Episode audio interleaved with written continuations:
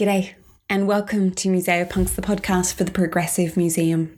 My name is Suze Anderson, and I will be your host today as we explore the boundary pushing practices in museums. In March this year, Courtney Johnston posted online the notes of a talk she'd given at the Public Galleries Summit in Sydney, Australia.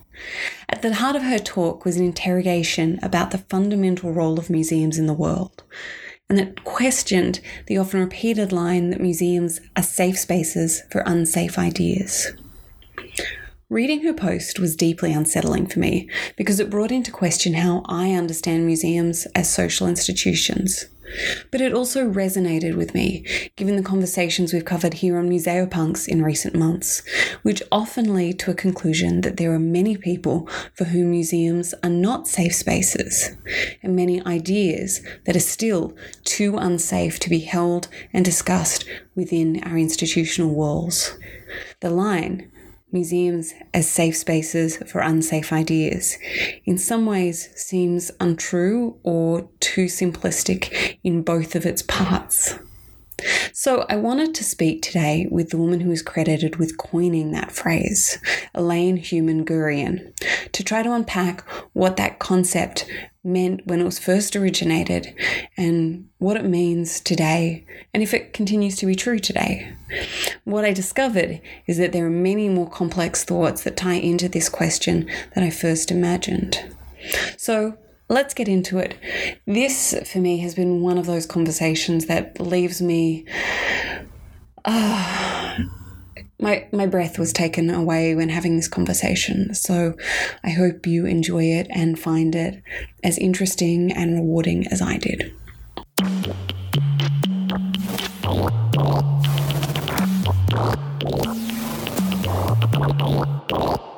Elaine Heumann Gurian is a consultant and advisor to museums and visitor centres that are beginning, building, or reinventing themselves.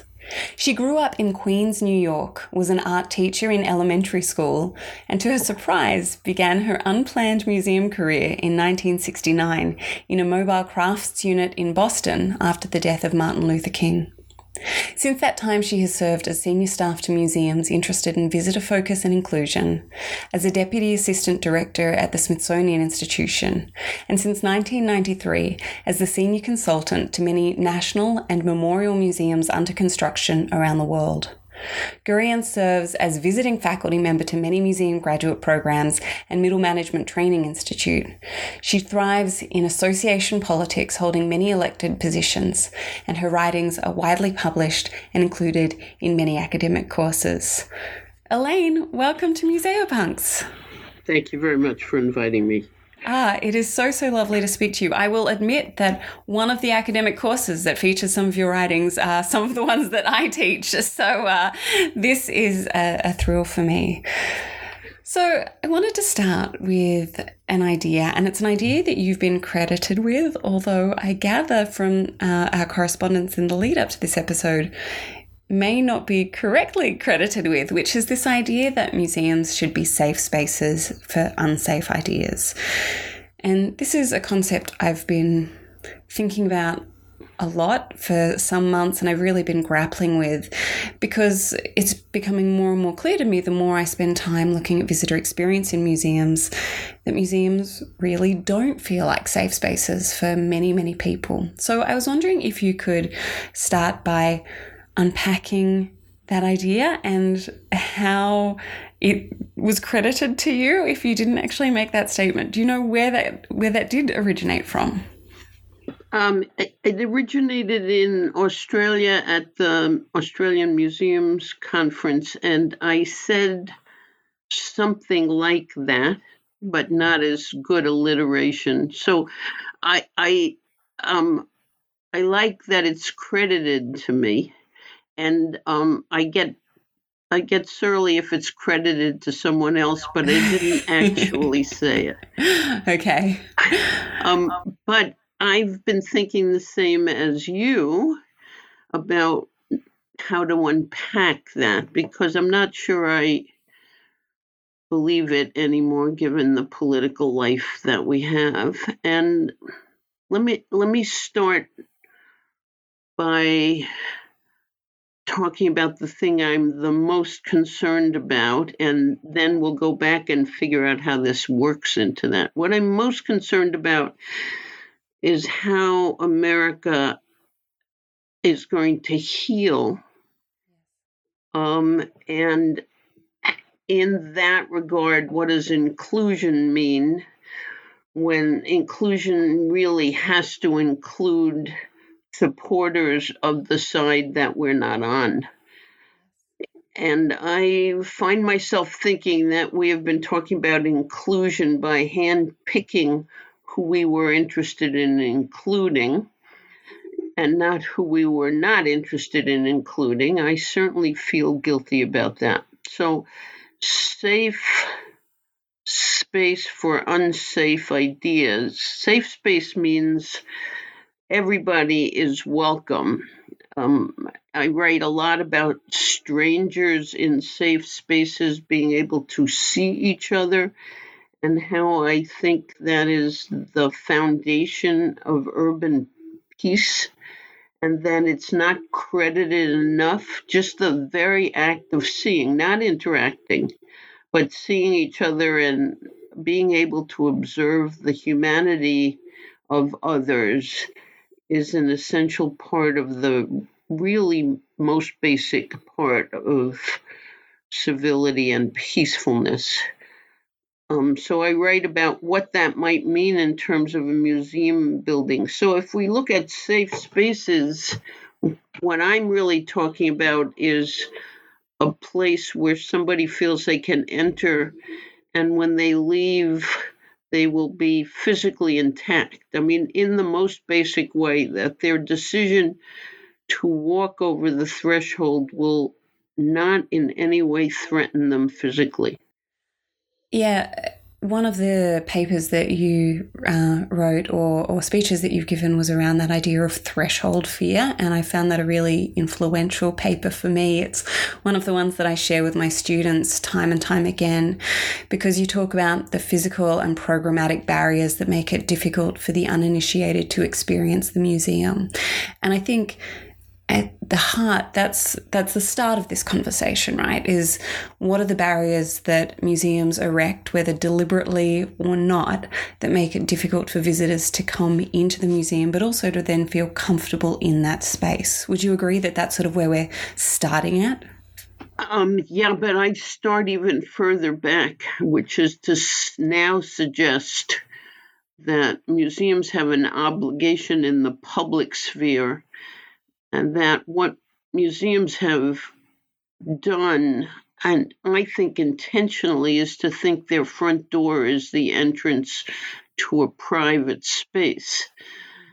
And legally, that may be actually true. Um, and the legality of it offers museums um, much legal protection in terms of acting out people who are picketing inside may not be allowed to picket inside and have to picket outside, for example, or people who are leafleting inside might be legally expelled to be outside. So I, I have found the legal definition of it being a private space when I was at the Holocaust Museum useful. Uh, especially when one wants to talk about action that is violent, harmful to the safety of others. But metaphorically, public space is very different than the lobby of a private space. And the very act of entering into a private space requires a certain kind of self confidence. Um, I like to say that I train my grandchildren to enter the Ritz Carlton to use the bathroom by looking like we belong there. I mean, it's a it's a bravado act because I know where the public toilet I know where the toilet is, but it's not public. yes. So Getting into this then, does that mean, I mean, I still think of museums as public spaces, but Am I thinking about museums wrong just conceptually? Are museums not actually public spaces? Well, conceptually, you and I agree. I think of museums not only as public spaces, but I think they have an obligation to be public spaces and that their their conscious effort to be part of the public space is a necessary ingredient for public safety. But I think museums generally, when you using your word, unpack it, think of their front door as the beginning of private space, of intentional use space, of entering space, and not as part of the public square. Well, then, does that change how we, I suppose, we writ large, how we conceive of then the role of museums fundamentally? You know, if, if we are thinking about then the museum as uh, maybe conceived of by the public as a public space, but actually acting as a private entity. Does that, I mean, does that fundamentally start to shift how we then need to think about what museums are and do and the purpose they serve? Absolutely. And that's where I am right now. Uh, absolutely. I think museums intentionally or unintentionally have believed that their offerings are valuable in the public sphere, but that you have to pass some requirements to enter their space. And um, I disagree with that. Mm-hmm. And at the same time, I'm deeply, almost obsessively focused on what is civility in the public realm. Mm-hmm. I'm not interested in the old fashioned definition of anarchy where all behaviors are acceptable. I'm quite unhappy with um, members of the progressive wing of the Democratic Party who are now harassing the opposition while they eat dinner. I don't think that's useful in the public realm. And so I'm uh, I'm unclear about what is how do we train civility, especially when I mean when I don't mean the transfer of etiquette of the upper class to the lower class, and when I mean some lateral transfer of um, community acceptance of behavior that is starts off being specific to one culture or another. Um, and that is very complicated, and we don't have any system of that. But you can see some of it changing. The easiest place to look at that is how much, how the library has gone from we all have to be quiet in all spaces all the time to we now have community spaces, and if you want to be quiet, we have a special quiet room. That's the kind of change in a community asset that I'm very interested in. Yeah, when we were first emailing to set up this episode, you mentioned um, that you often write that you've wanted to build a museum that your mother would go to because, as a German Jewish immigrant during the time of the Holocaust, she found all institutions to be dangerous. And it seems to me, with this erosion of trust in institutions and with ultimately the erosion of the public sphere and of public spaces where people do feel comfortable necessarily to be having, I think, quite difficult conversations. Um, museums have retained a greater share of public trust than a lot of other institutions. But I know that you have been thinking about what these the multiple layers of activity that go into creating this idea of civility for strangers and, and, and that's also about being welcoming and about creating inclusion in museums and in public institutions. You've just mentioned the library becoming a place for um, sort of community voice and community spaces first, and then quiet reading second. What are the other types of activities that you then see in museums that would help make civility, that civility for strangers, um, more open, more appropriate, more acceptable? Um, I turn out to be much more conservative than I expected about subject matter choice.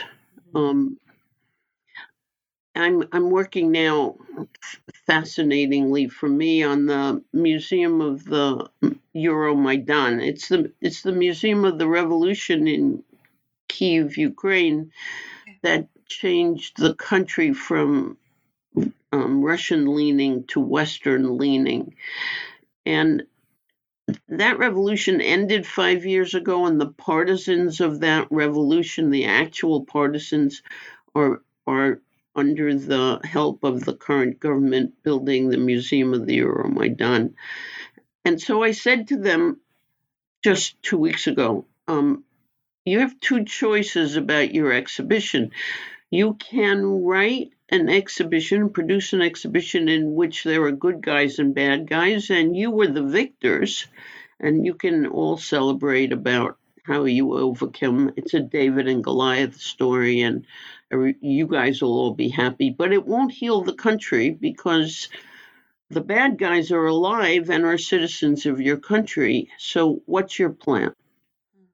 And the director, surprising me because this is this is a brand new revolution, said to me, We cannot do that. We must include the other people. We must include the notion that freedom includes people that we don't agree with. Then we will have to find, they're called Berkut, we will have to find members of the opposition who are armed and use bullets that we can talk to and present in the museum. That's very, very unusual. Museums of memorial um, tend to set up this this duality that they are moral stories of good guys and bad guys, which leads to a country not healing. And reconciliation usually takes decades.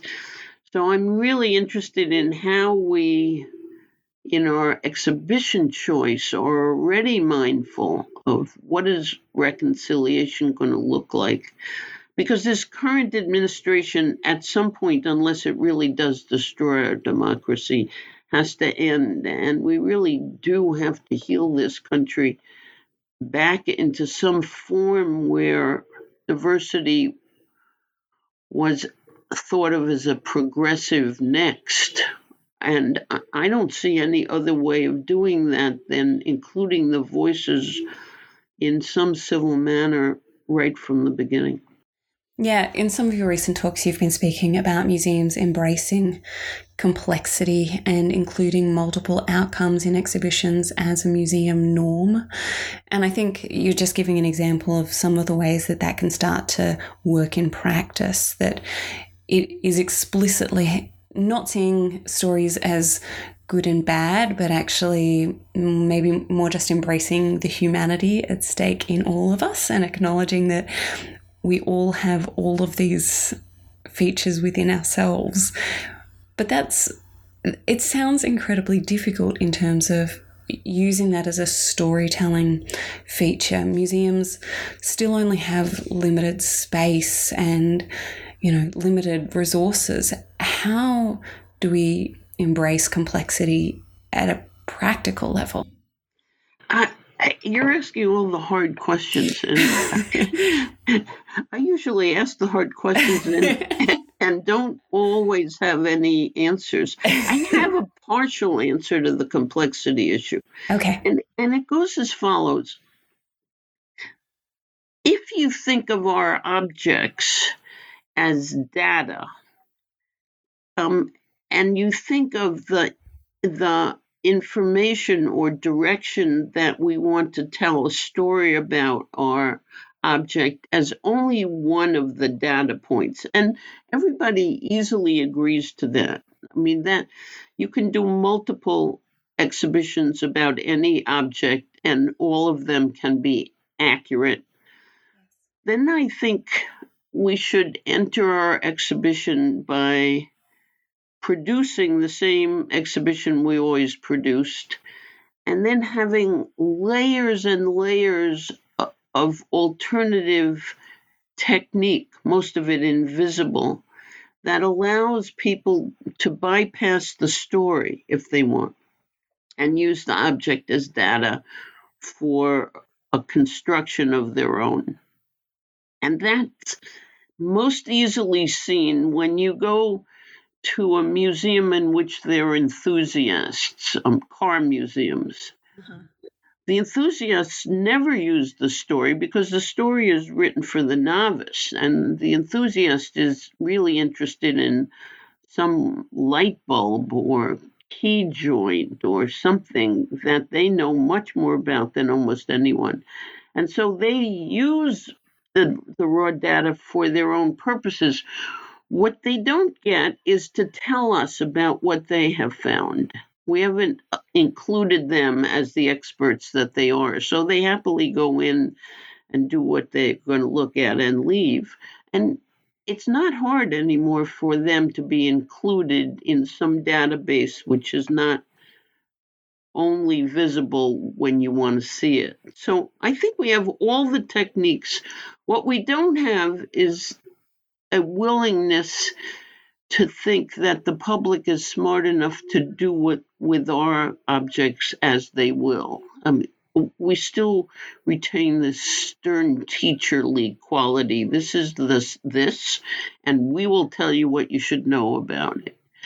I don't want to stop that particularly, but I certainly want to soften the edges. This is a this for those who want to go down that path, but here are 14 other simple ways you can reuse it by recombining it, mostly t- technologically in ways that are useful for you. Yeah, I think that's really interesting. It's one of the things I've been grappling with myself as I think about um, the evolution of museum storytelling as I think about museum technology, which is the space I came in, and participatory culture in museums at the same time as we're living in this sort of post truth environment where things can easily be dismissed as being true or not true, or used or not used. And I'm really trying to grapple with or make sense of how we have shared frameworks for understanding, but also come to um, a space where we acknowledge and include the the multitudes of perspectives that are there, the multiple multitudes of truths that we have that surround our objects, and I think uh, trying to figure out how we embrace both of those realities is a really interesting challenge at the moment that I don't have any answers to, but I'm really curious how people are thinking about and grappling with these ideas. Well, one of the things in a more civil society that we're going to have to deal with, um, Pat Moynihan famously said, you're entitled to your own opinion, but you're not entitled to your own facts. If you translate that to say that the object is a fact, but that everything about it is an opinion, that, then that's fascinating. I mean, we can start to say that to the public that this is a creation without it's clearly a creation. This some this is a real thing, but what it means and what it coheres to and where it gets connected has really multiple trails. And I think the public might be interested in that if we started to teach them the ways to do that. It's a little like Google. I mean, everybody now knows how to use Google, and they start with an idea and then wander about. So I, I just think museums can figure this out. Yeah, I really like that idea. So I just want to go back to something you mentioned right at the start of the show. You were talking about inclusion and that Maybe museums have been a little bit too blinkered in the way that they have been defining or thinking about what inclusion means. Could you unpack that a little bit further for us? Yeah, and it, and thank you for asking because now you and I are about to unpack in a journey that isn't totally clear to me. It, it's very clear that there is huge overlap in the humanity of all American citizens or in humanity altogether. But it means that the rhetoric of this overlap has to be more prominent than the rhetoric of the non overlap part of the story. And that suggests to me that both sides have to acknowledge that there's partial truth.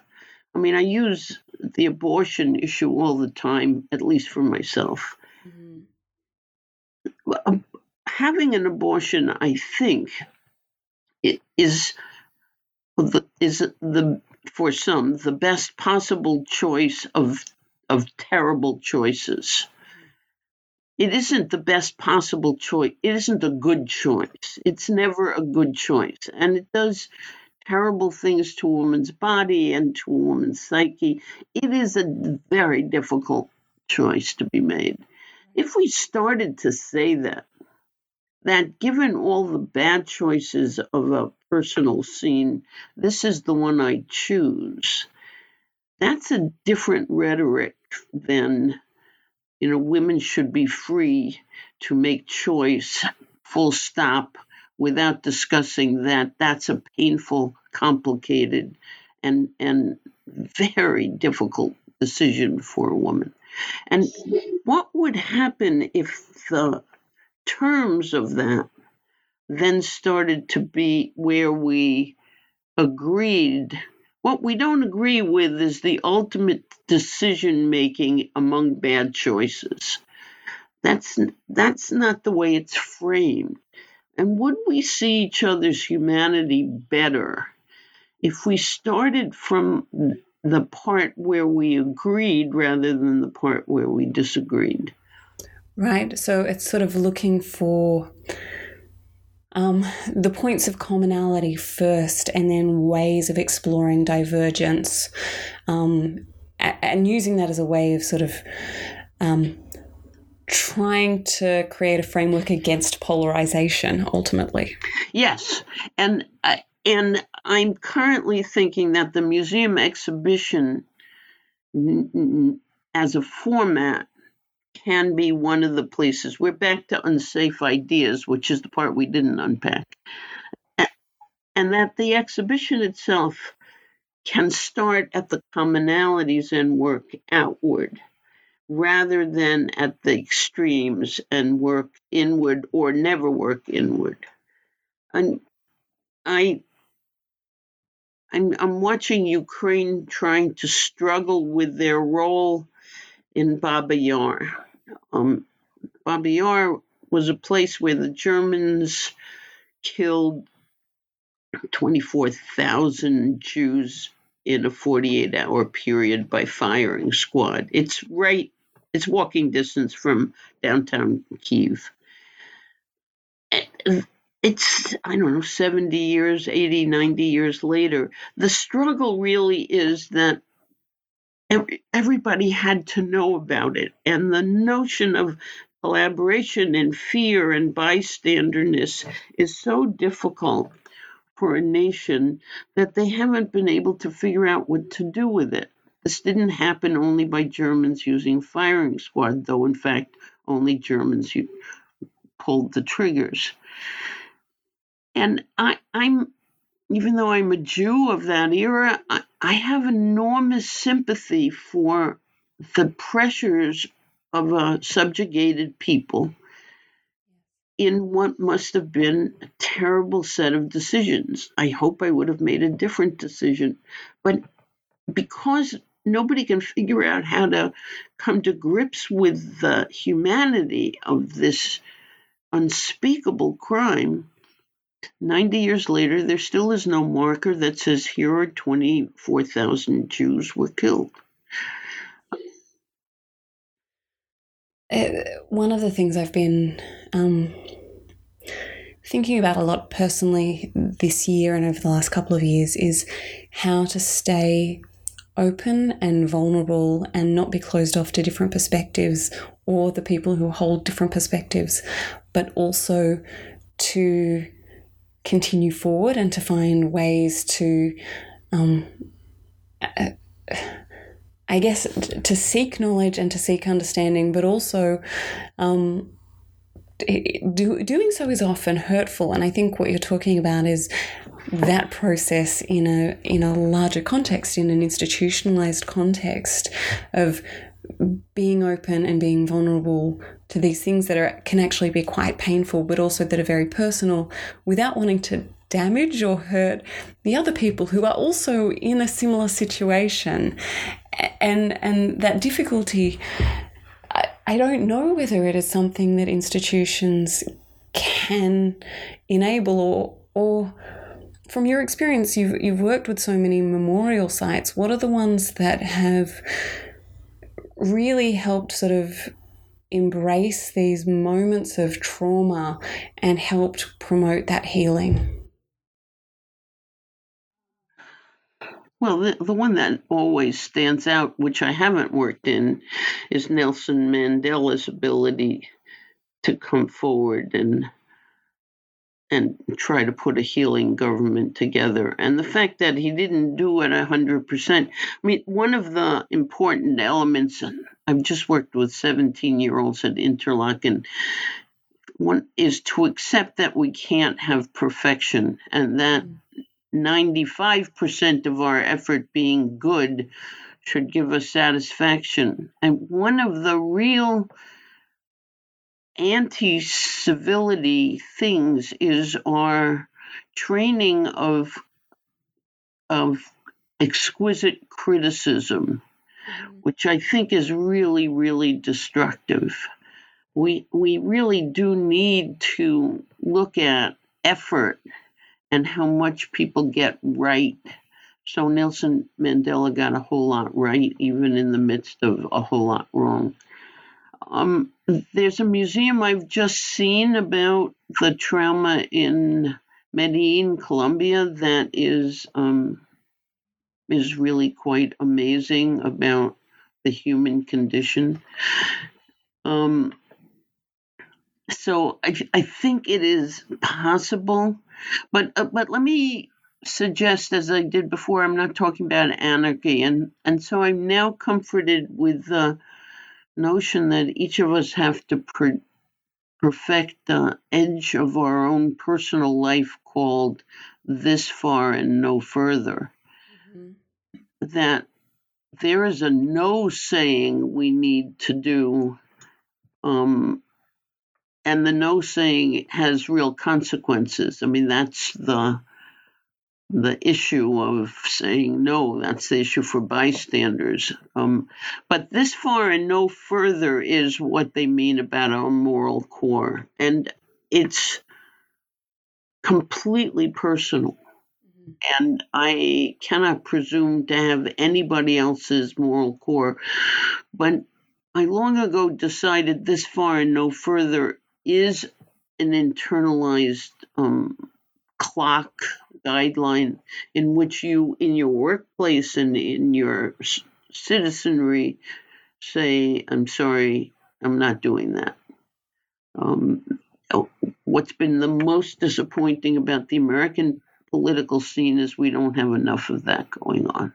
Mm-hmm.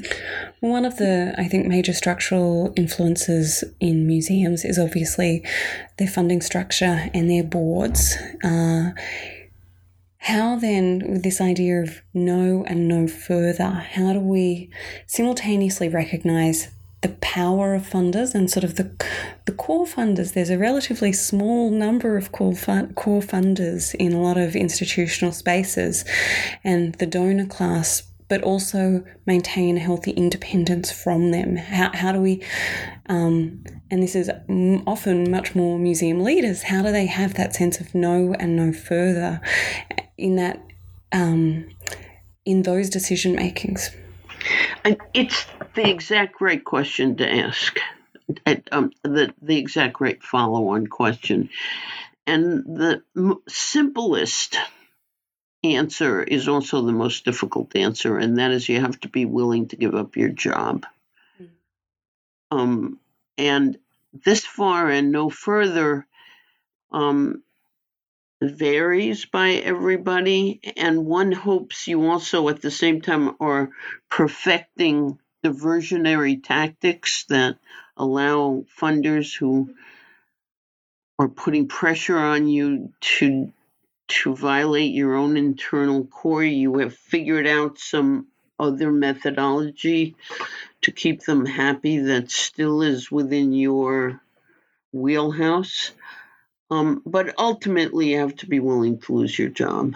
Um, you cannot protect your job and the livelihood at all costs and have um, and be able to say no. And that's that's I I don't know anything else to do. On the other hand, I also want to say that this collusion in which we are as obligated to the super rich, and they in return feel some of them, only some of them, feel quite entitled to push you past your moral core is a structural problem, and we haven't been willing to take that on.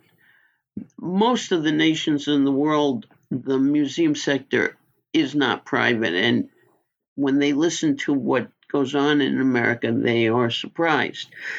And having said that, the the government sector controlling museums has a set of its own problems that are completely similar. So it isn't totally a better system at all because personal privilege comes with power and they push you to do similar things. So it, it is this organization structure in which people, by virtue of their personal power or their personal wealth, is are, are willing to subvert an organization, and at that point, it's it is all up to individuals who make decisions. And whether they can figure out an alternate route I, I try very hard to help them so we don't have to get to this, what I guess in Congress would be called the nuclear option. But um, you you have to personally be willing to have that in your mind as you set about trying any diversionary action that you can think of. Yeah, it's funny. In one of my classes that I teach, uh, which is a history and theory class, a museum history and theory class, we were talking just this week about where power exists in the museum and the fact that power can actually exist in all places because there are different ways of having power relationships. But that's not to say that um, you have all the power all the time, more just there are ways that you can use your power. But sometimes that requires sacrifice, as you say. Sometimes it is ultimately the choice of if I don't agree with this thing, then I actually need to leave, and that may or may not be possible for you if you have other employment options, uh, family backup, those kinds of things. And so, that sense of what power looks like and where it exists is a really complex thing that, of course, then shapes how people are able to influence and interact with museums. It is, but if you look at the Holocaust analog, which is the righteous among the Christians. That that's a whole group of people that are voted in every year by Yad Vashem, who risked saving people. They made a decision in which their life was at stake, and there's been a lot of research about this altruistic demand of humans as well. So there is a kind of yin and yang in the human condition in which people make decisions regardless of the backup they have, and they make it at different places.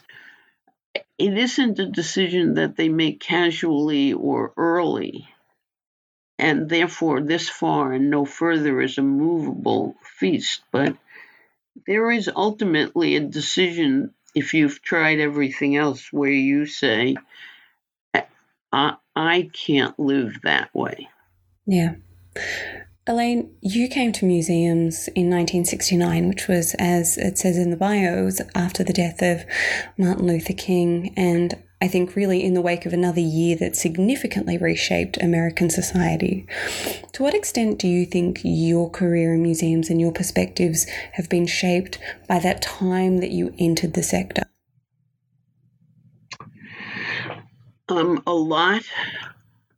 But the thing that shaped my entire career is the Holocaust and the fact that I was an American-born child, but I was seven when the mus- when the war was over, and I had immigrant parents who were obsessed with saving their relatives. Um, that said, I wasn't a political activist until that time. I didn't know the tools. So, um, Martin Luther King assassination was at the same time as the Vietnam protests, and I entered in the Vietnam protest side um, in about that time. Um, what I what I learned about that time when entering was how what the tools were, and I entered on the political activist side. I started working for Kevin White, who was the mayor of Boston because he wanted to keep his city safe a year after the riots. And then he gave us the Institute of Contemporary Art. So all, it had been in receivership and closed. So that all of us who went to the Museum of Contemporary Art, which is now a quite famous contemporary art museum, were activists in an un heated building.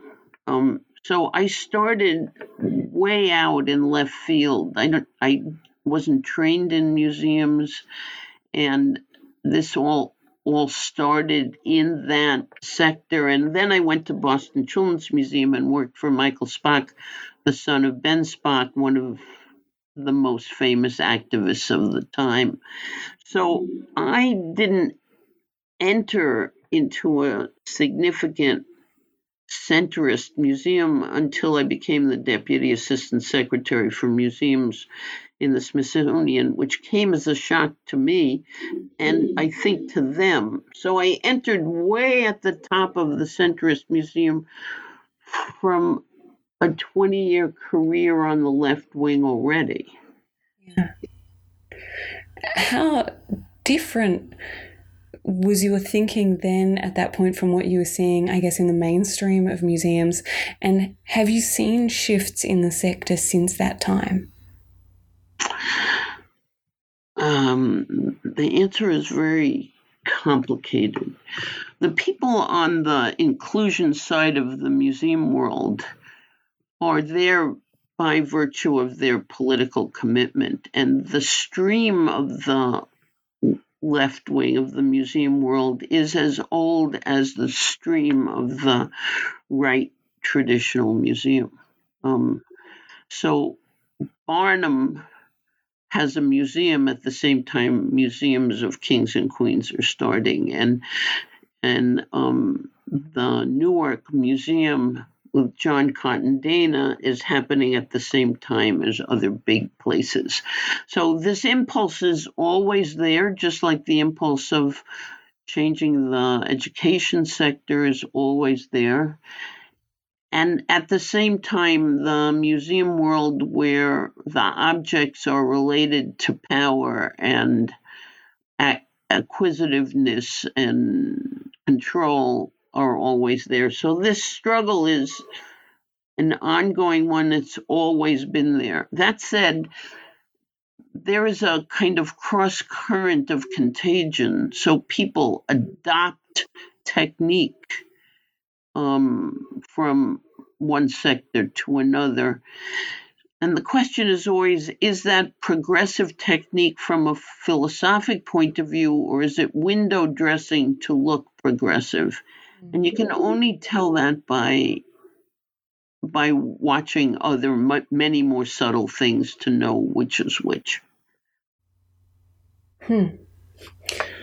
When we when we started, you mentioned that you now feel this new urgency around civility and museums' role in promoting it. Moving forward, what do you see as being the most essential aspect of you know the fundamental role of museums but also the tools for helping museums create or address the civil society i wish i knew um, for me who grew up during the holocaust but safe in america um, it it is unthinkable that um, American democracy is in the state that it is. It is unthinkable that I didn't see it coming, that my fellow citizens are I, maybe a half of my fellow citizens are as angry about things that I'm glad about, and that we are so polar opposite.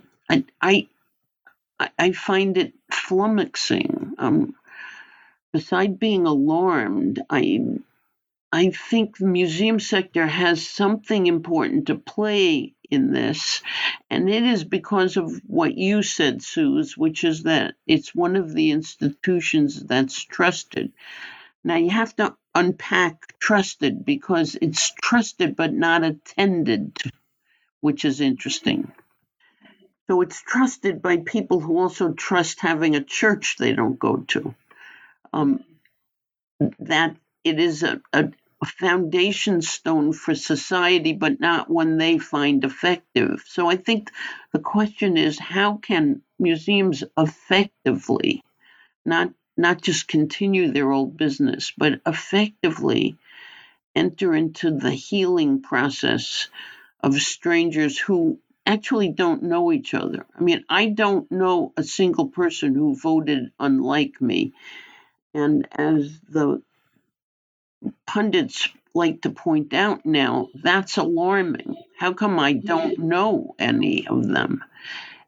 And so rather than feeling um, satisfied that, you know, I know only the good guys, I am deeply interested in how it is that I could know the opposition in terms that I would find civil and humanizing. And if museums are not thinking about this every single day, I, I don't know what they should be thinking about.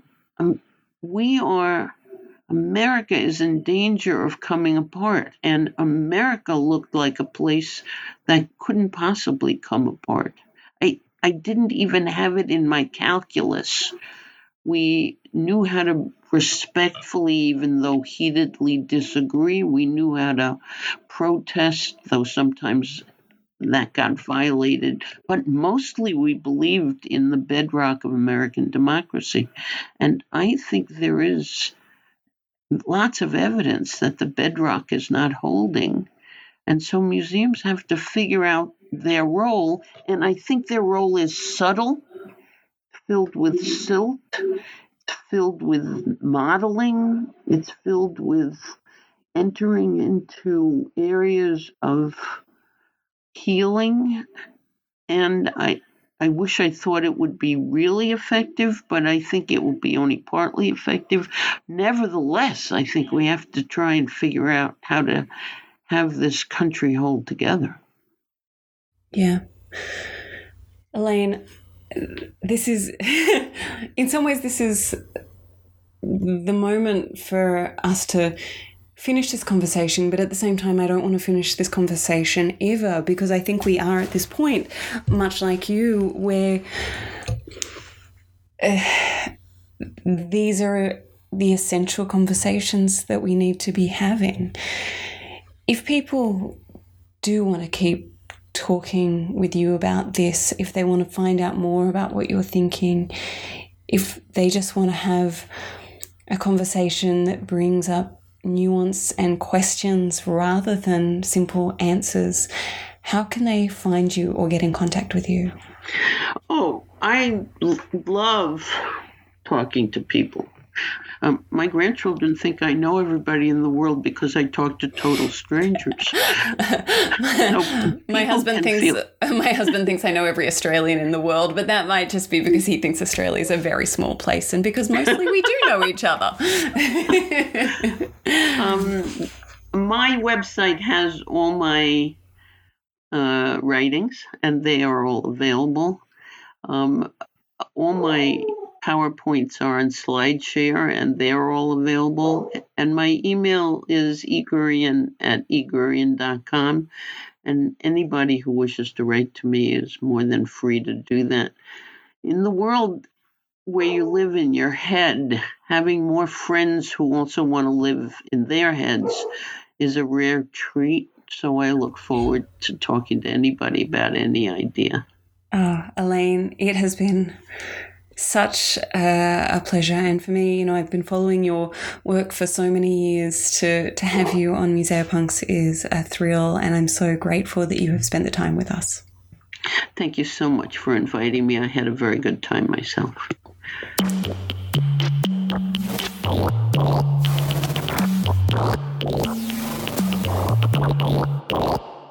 Elaine, thank you so, so much for joining me on Museopunks this month. It has been so useful to get a sense of your perspectives, given that you've been at the heart of progressive practice in museums for almost 50 years. Museopunks is presented every month by the American Alliance of Museums. You can connect with me on Twitter at Museopunks or check out the extended show notes at museopunks.org.